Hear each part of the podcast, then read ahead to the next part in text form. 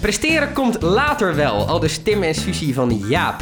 Zij zijn sportpsycholoog en helpen sporters hun mindset te ontwikkelen. Zijn hardlopers echt doodlopers? We gaan het erover hebben in deze nieuwe aflevering van de Passie Podcast.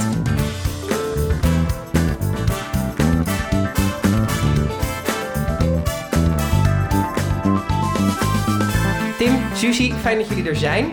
Ehm, ja, ik zei het al een klein beetje. Sportpsycholoog, wat is daar precies de definitie van volgens jou? Zo. Lekkere Ehm, binnenkomer. ja.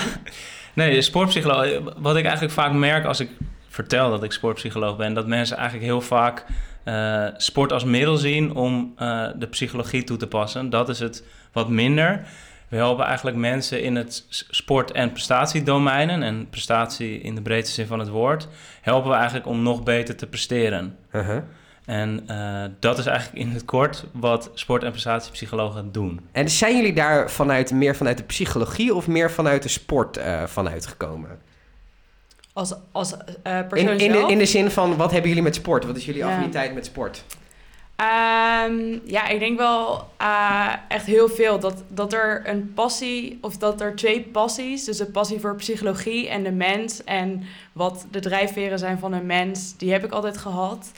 Ehm, en zelf ben ik ook altijd wel heel erg fanatiek sporter geweest. Echt Mhm. niet op een nationaal niveau of zo. Maar ehm, ja, ik, zeg maar, ik sport wel echt gewoon regelmatig. En ehm, dat vind ik zoiets fascinerends. Ook omdat je daar heel erg ervaring op doet van wat je, wat je leert in de, in de theorieën. En ja, en toen op de universiteit dacht ik in één keer... ehm, ja, ik was altijd heel erg jaloers op mijn broertje, want die deed een sportopleiding. Mhm. En ik dacht, ja, ik ben al- alleen maar wetenschappelijke theorieën aan het stampen. En hij is gewoon eh, lekker chill aan het sporten. Ja, Ja. en toen ik dacht, wow, hij mag gewoon iedere dag bezig zijn met, met zijn ontwikkeling, zijn fysieke Mhm. ontwikkeling, mentale ontwikkeling. Totdat ik in één keer dacht van, oh, maar ik heb zelf goud in handen. Als ik nou psychologie en sport verbind, wat gebeurt er dan? Ja. Ja, dan kom je uit bij sportpsychologie en eigenlijk wel het mooiste vak eh, wat er is. En hoe is dat voor jou?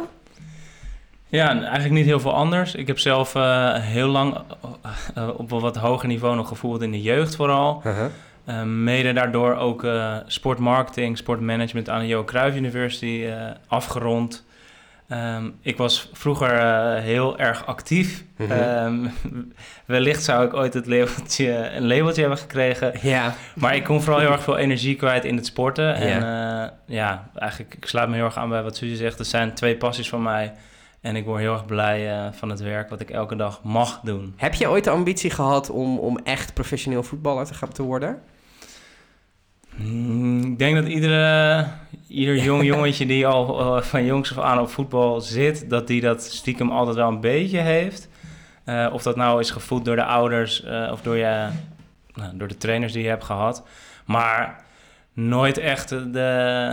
De echte, echte ambitie, Nee, nee, nee, ambitie gehad. Ook andere, andere interesses. Ja. Ehm, sport en mindset, dat, dat is nu best wel ehm, duidelijk. Dat, daar, dat het belangrijk is dat je zowel met je mindset bezig bent als met het fysieke natuurlijk. Mhm. Eh, dat is wel een verschuiving van de laatste jaren. Of zeg ik dan iets heel geks? Nou, eh, mindset is eigenlijk een heel breed begrip in de sport. Ehm, dus misschien is het eerst even goed om aan jou de vraag te stellen: wat versta jij onder mindset? Zodat we misschien op dezelfde golflengte kunnen praten. Kijk, wat ik wel altijd denk is dat... eh, je ziet natuurlijk al vanaf de jaren zeventig... zie je beelden in voetbalkleedkamers... van mensen die elkaar zitten op te jutten. Mhm. Ehm, maar ik, eh, dat zie ik meer als een beetje de testosteronzijde... dan Mhm. per se mindset. Mm. Eh, ik denk dat je mindset meer moet definiëren... als dat je er ook echt actief mee bezig bent. Van oké, wat gebeurt er in mijn hoofd als ik aan het sporten ben... in plaats van alleen het fysieke. Want het lijkt mij ook, en dat is ook een stelling die ik meteen bij jullie wil deponeren... ehm, dat sporters in eerste instantie, als ze zeker als ze kind zijn... alleen maar bezig zijn met dat fysieke. Ja, en dat zeker. sommigen die mindset er ook niet direct bij betrekken. Hoe kijken jullie daarnaar? Ja, ik denk dat je daar wel ehm, iets heel moois zegt. Dat, ehm, dat kinderen veel bezig zijn met het fysieke, maar ook de trainers en de coaches. Mhm. Ehm, of indirect misschien wel bezig zijn met het mentale. Ehm, maar wat ik altijd wel heel erg fascinerend vind, is dat we ons hele lichaam wordt aangestuurd door ons brein. En dat we dat eh, zelden trainen, terwijl het dus trainbaar is. Anders zou, zou ons beroep eh, niet bestaan. En ehm, ehm, nu ben ik eigenlijk je vraag alweer... Uh, nou, ja, van, van, hoe is die ontwikkeling gegaan en hoe merken oh, jullie ja. dat? Ja, um, nou, ik denk wel dat je, dat je gelijk hebt, maar Tim vul me vooral aan dat, dat er een verschuiving is. Dus Mhm. dat het steeds meer geaccepteerd wordt dat sporters bezig zijn met, um, of aan de slag gaan met een sportpsycholoog of een mental coach, wordt het ook wel, uh, wel genoemd. En dat er minder een taboe op heerst. Mhm. Want maar toch nog steeds heerst het wel. Um, er wordt vaak genoeg gezegd, ja, waarom ga je naar een sportpsycholoog? Je bent toch niet gek? Gek, ja. Dat is wat je dan te horen krijgt. Terwijl, Je merkt bij een programma als VI dat het nog wel eens belachelijk Oh, wordt gemaakt. Ja. Oh, je hebt hier een mening over, zie ik. Of... Uh, het programma bestaat toch niet meer. Je kan zeggen wat je wil. oh ja, is het inderdaad? Nee, uh, het is opgeven? twijfelachtig Ja. nog. Het is twi- maar je hebt Ja. er een mening over. Uh, heb ik er een mening over? Mm, ik, ja, ik, ik weet het niet. Ik, maar ik vind het wel heel ehm, jammer wanneer sportpsychologie heel stellig wordt weggezet. Mhm. gezegd, Mhm. gezet. Ehm, ik kan me nu, nu niet per se voor de geest halen, want volgens mij was het Johan Derksen die er, eh, er iets over heeft gezegd. Wat hij exact heeft gezegd. Dus ik wil me daar ook vooral nu niet eh, een soort van in gaan vermengen. En nog helemaal niet in zijn discussies, want dat vind ik eigenlijk totaal niet Oh, interessant. Oké. Ehm, maar Maar Ja. nog wel even inhakend op eh, Ja. mindset, eh construct. nou, geef het een term en mindset. Ik bedoel, als ik met eh, Pietje Puk praat, dan is mindset voor hem iets heel anders. Mhm. Datzelfde geldt eigenlijk voor mentaal sterk zijn. Als je dat aan tien willekeurige mensen op straat vraagt, dan krijg je eigenlijk tien verschillende antwoorden. En ook hetzelfde geldt eigenlijk voor talent. Ja. Want wat is nou talent? Mhm. En eigenlijk is dat vaak een eerste stap wat wij met mensen of met partijen, organisaties, eigenlijk gaan onderzoeken. Mhm. En wij hebben er eigenlijk onze visie over nou, ontwikkeld. En dat is nog steeds in ontwikkeling. Dus eh, ik wil niet zeggen dat wij nu ineens hebben uitgevonden wat talent wel is. Ja. Want dat blijft ook continu in ontwikkeling. En ik denk dat ook misschien meteen een definitie is van talent. Mhm. Ehm, dus ingaan op wat jij ook noemde, hè, de, de fysieke aspecten binnen, binnen de sport. Nou, kijk, we kunnen niet ontkennen dat heel veel is aangeboren. Mhm. Omdat, ja, ik, ik ben 1,84 Je bouw, meter ja. 384. Eh, ik, ja, weet je, ik, ik, ik doe bepaalde dingen, ik kan bepaalde dingen. Maar wij geloven wel sterk dat er twee extra componenten zijn. Anders kan je eigenlijk niet eens spreken van talentontwikkeling. Want Mhm. dan staat het vast wat je bent en wordt. Mhm. Ehm, en dat zijn eigenlijk het, nou, de ontwikkeling of het leervermogen en plezier. Wat wil je veranderen? Want wat zie je nu fout gaan waardoor je zegt wij zijn nodig? Eigenlijk een heleboel. Eh, dus waar te beginnen? Eh, ik ga proberen een aanzet eh, te doen. Heel Om, goed. eh, en vul me vooral aan, jullie Ja. beiden, waar, waar, waar structuur nodig is. Mhm. Ehm, wat we nu eigenlijk veelal zien, eh, er zijn heel veel sporters die in een bepaalde opleiding of talentenprogramma terechtkomen die talent hebben of Mhm. potentie. Ja. Geef, ge- geef het een naam. Zijn gescout en... Precies. Ja. Nou, dan is natuurlijk de, de droom wordt aangewakkerd bij de, bij de jonge dame of jonge, jonge vrouw. Eh, de coaches zijn er blijkbaar van overtuigd dat deze eh, persoon iets kan. eh, en bepaalde misschien dingen ook niet kan of Mhm. kunnen. Ehm, en dat er eigenlijk een traject klaar ligt hoe je nou, aan de top kan komen. Komen, ja. Maar wat we eigenlijk zien is dat nou, persoon X die de route A naar B bewandelt. Mhm. En laten we even als voorbeeld, om het wat, wat makkelijker te maken, Matthijs de Licht noemen. Mhm. Die op 8, 9-jarige leeftijd, volgens mij 9-jarige leeftijd, bij Ajax is gekomen. Nou, die is op eh, zeer jonge leeftijd eigenlijk naar een topclub in Europa getransferd voor een enorm bedrag. En wij als mensen zien dan, oh hey, kijk, als je op jonge leeftijd wordt Ja. gescout, eh, de, de, de jeugdopleiding in dit geval van Ajax, maar dat kan Die natuurlijk goed- relatief hoog aangeschreven staat. Zeker, Ja. zeker. Dus Ja. dan maak je al gauw ook de koppeling. Hè? Wij als mensen willen ook oorzaak-gevolgen aan elkaar Zeker. koppelen.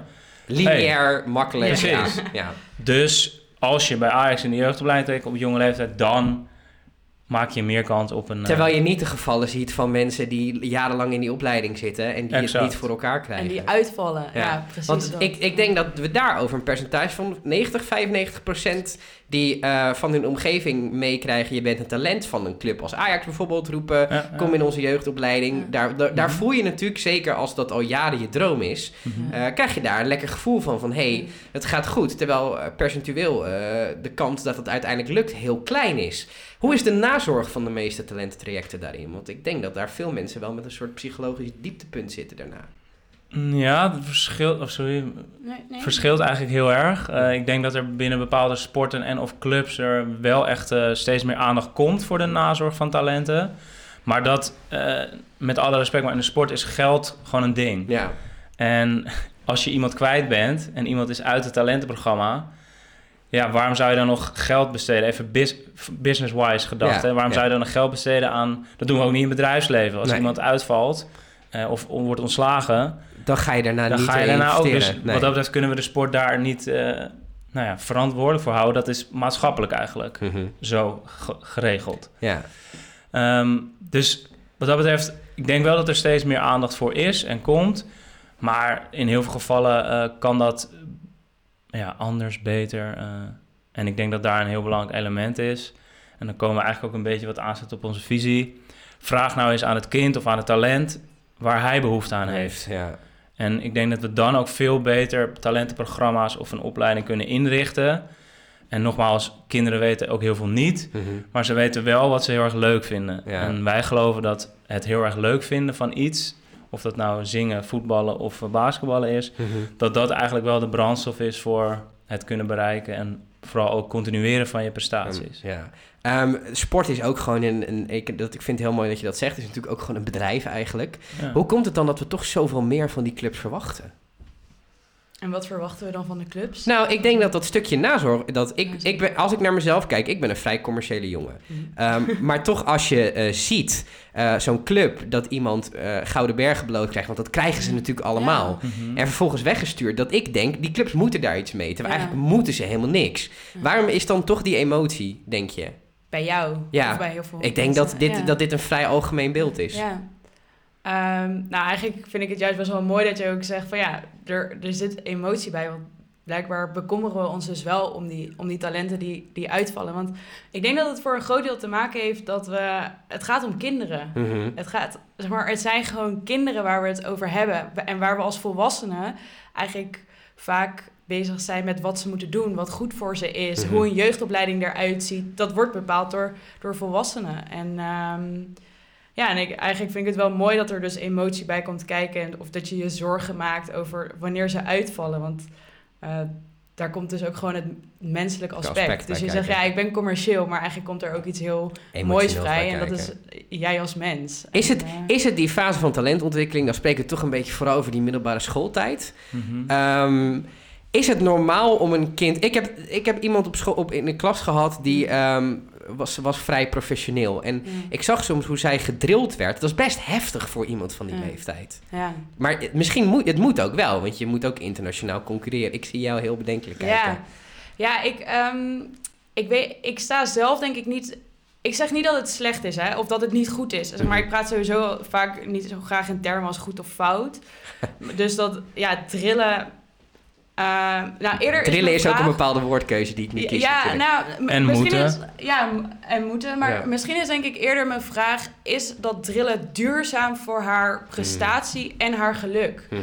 Ehm, misschien heeft het een gigantisch goed effect op de prestatie die ze, nou, misschien volgend jaar op de Olympische Spelen, eh, precies 365 dagen vanaf vandaag, eh, moet leveren. Of, of, of ja, dat dat van haar gevraagd wordt. Maar ehm, wat, hoe gaat het met haar als ze uit het sportsysteem ehm, stapt en Mhm. de maatschappij ingaat? Is het, ja, hoe gaat het dan met, met deze persoon? En, eh, en wij geloven wel dat, ehm, ja, dat, er een, dat het anders kan om uiteindelijk kinderen, talenten op een duurzamere manier te, te laten presteren. En ja, ik weet niet zeker of drillen daar nou...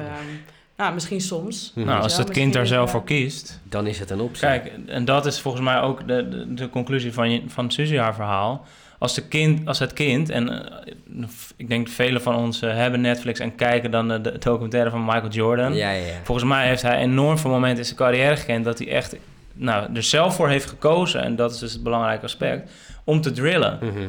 En als dat is wat voor hem nodig is en wat Mhm. hij fijn vindt, Mhm. dan, is dat dus zijn weg naar Ja. succes. Ja, maar het is natuurlijk soms ook een balans. Want soms denk je als ouder, dit is wat mijn kind wil, terwijl dat eigenlijk niet zo is. Nee. Maar daar zeg je dus precies, Het zo sla je het ja. plat. Ja. Want Ja. precies wat mijn kind wil. Ja, Stel de vraag. ja. Ja. Wat is het precies wat jullie doen? Waar komen, wat voor vragen leggen klanten bij jullie neer? Waar moet ik dan aan denken? Ja, we werken eigenlijk met, op drie verschillende niveaus, om maar Mhm. even zo te zeggen. Dus we werken met individuen, Mhm. eh, we werken met eh, teams en nou, clubs, verenigingen. En we werken eigenlijk ook met, eh, overkoepelen met organisaties en bonden die zich wat meer met beleid bezighouden. Althans, daar willen we ons ook meer op gaan richten. Dus op elk, elk niveau is er ook een andere hulpvraag. Mhm.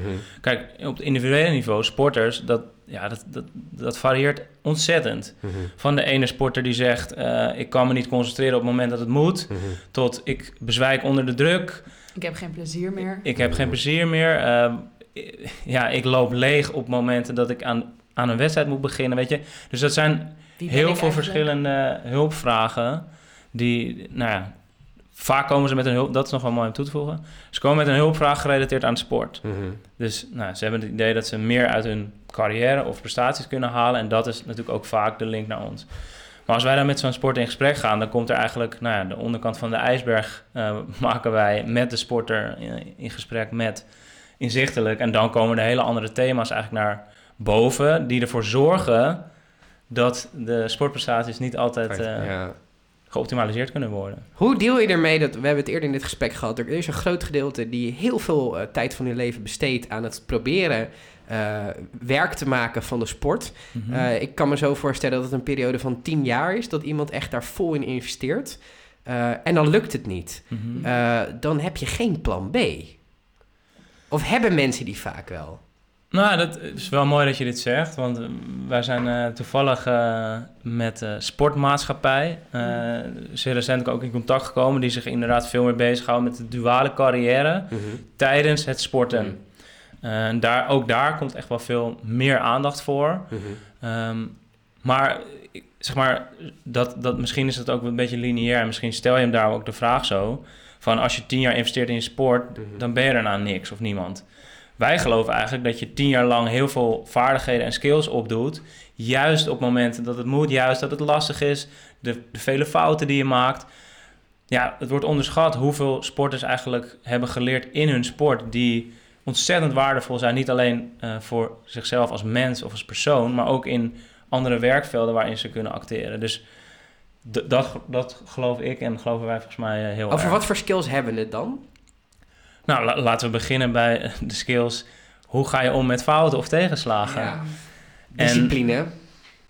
Discipline. eh, hoe, hoe ga je om met dingen die niet altijd leuk zijn, maar wel moeten en bijdragen aan uh, langetermijn prestaties? Mhm. Dat, ja, ik denk dat daar een enorm breed spectrum is van allerlei skills. Mhm. Wat binnen zelfs bepaalde sporten ook weer andere skills worden gevraagd natuurlijk. Mhm. En ik denk ook wel de... Oh, sorry. Maak je zin even. af. En dan la, laatst wil ik zeggen, ook nog verschil tussen teamsport en individuele sport. Ja. Hè? Daar, ja, als je individueel bent, moet je alles ook nou, zelf, met jezelf dealen. En daar kom je jezelf ook echt tegen. Ja. Ja, en nou, eigenlijk wilde ik hem daar ook op, op inhaken. Een hele belangrijke vaardigheid is denk ik dat je leert jezelf te vergelijken met jezelf. In plaats van jezelf te vergelijken Ja, met anderen. Dus ja, vandaag wil je beter zijn, of in ieder geval in ontwikkeling zijn ten opzichte van gisteren. Mhm. En eh, als je jezelf constant vergelijkt met iemand anders, nou, dat, dat maakt je, nou, of het geeft heel veel vuur, ehm, maar niet heel duurzaam. Ehm, of het maakt je ook onwijs onzeker, omdat die ander altijd beter is ehm, of, of niet. Maar ja, ik denk dat sporters heel erg mooi leren naar zichzelf te kijken en zichzelf met zichzelf te vergelijken. Zijn exporters goede managers? Oeh. Weet je, wat, wat versta je onder een goede manager? Ik eh, ben heel benieuwd naar jullie definitie van een goede manager. Oh jeetje. Nou, oké, ja, ik denk dat het vrijlaten van eh, het team, Mhm. eh, waar, waarbij eigenlijk de mooie term ordered liberty een hele belangrijke is. Hoppatee. Ehm, dus een speelveld creëren voor je team, Mhm. waarin eh, de kaders wel duidelijk zijn, maar waar ze, waarbij ze wel een speelveld hebben om in te kunnen spelen. Mhm. En dat versta ik eigenlijk dan als een goede manager. Mhm. Dus dat je wel de, de hekken of de kaders schetst, maar ook de, nou, de ruimte geeft aan eh, de werknemers om te kunnen doen wat ze kunnen, want dat Ja. kunnen ze. Ja.